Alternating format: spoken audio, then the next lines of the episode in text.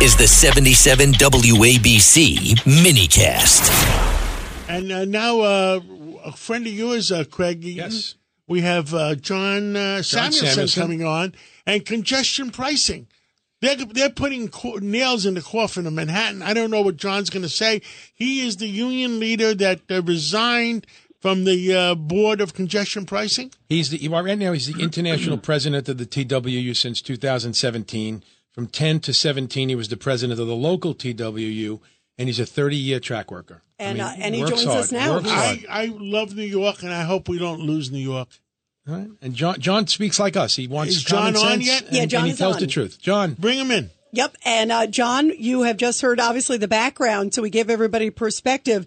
You just left sort of the congestion pricing, the committee that was looking into all this. Can you tell us why? Yes. I didn't leave because I disagree with the concept of reducing congestion coming into the city. I fully agree with that concept. I left because the M T A re- absolutely refuses, and as I said, moronically refuses to do what they need to do in order to fully make this plan a success, which is to put out a ton, a massive investment in new bus and subway service in order to give the folks that, that they're trying to convince to get off, get out of their cars and onto public transit an option. So right now there's an expectation by the M T A that on day one, whenever it starts in two thousand twenty-four, that co- those who currently uh, commute via, via cars are going to get are going to have they're going to either pay the toll or they're going to get onto the current transit system or commuter rail system, and and into the existing system with no new option. And uh, and for me, that's a travesty. John, are they going to keep the people safe? I mean, this is what a lot of people talk to me about. They are scared. Yeah. So I mean, that's that's. It's kind of a it's a secondary issue in a way. I understand what you're getting at. The, the policing of the system, the system of course has to be safe. That the in order to have a vibrant system, in order to make the system a, a viable alternative for those who currently drive, the system has to be perceived and has to in fact be safe and reliable. And I, I don't want my kids. I don't want my kids in the subway if they're not yeah. going to be yeah. safe. Yeah. You know, I, I mean, I, I, I so so safety to me to is number one. Safe.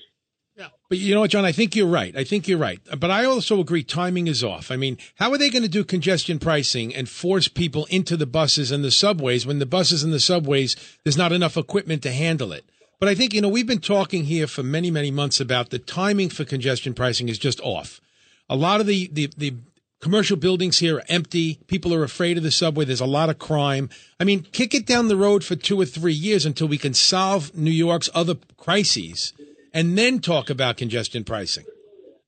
Yeah, I think I think we just have a different perspective on that. Okay. I, I have a persp- and, and the M P A is not fulfilling fulfilling anybody's perspective on it, frankly. But my perspective is that if they invested and they and created this massively robust subway and bus system with with doubling and tripling down on, on the express bus service into the city, it would create such a such an, a, a, a looked upon favorably network that folks like me and my wife would want to jump on the express bus coming from southern Brooklyn to get into the city in a jiffy and, and enjoy what Manhattan has to offer. But that that's not happening. I understand the perspective that you're talking about, how we have to kick it down the road. But that that the perspective that I have is that if we had a vibrant transit system, an incredibly vibrant, robust system, that it would attract new people to come into the city when they're not currently coming. It's an interesting perspective. I mean, I think we're, we're both saying the same thing.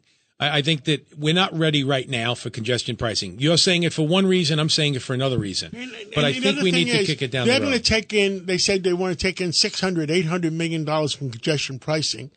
Meanwhile, they're crapping away eight hundred million dollars a year in fare beaters. It's just a money grab. This is nothing but a money grab, this That's congestion pricing. That's all it is, is money it's grab. Taking money because, you know, I heard today there was a study out that most people – that drive into the city are just going to come in and pay the extra fifteen dollars. So it's they're going to it's going to be a money grab, but it's not going to solve the problem of what congestion pricing Absolutely. is supposed to be doing. John Samuelson, well, that, that please, of, please that keep was us one of my informed. Major criticisms. Actually, yes. My major criticism was that if they if this was not about generating revenue, they would put new service out. The yeah. fact that they're not putting new service out to attract riders means that it is all about generating revenue. Excellent point. I think that's a great point. John, John. Samuelson, it's all about the money. That's that, that's what it is. It's a money grab.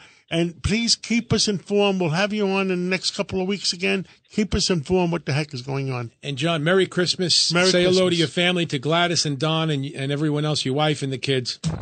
Um, happy right, holidays, Christmas. Pal. Thank, Thank you. you. Thank, Thank you so much.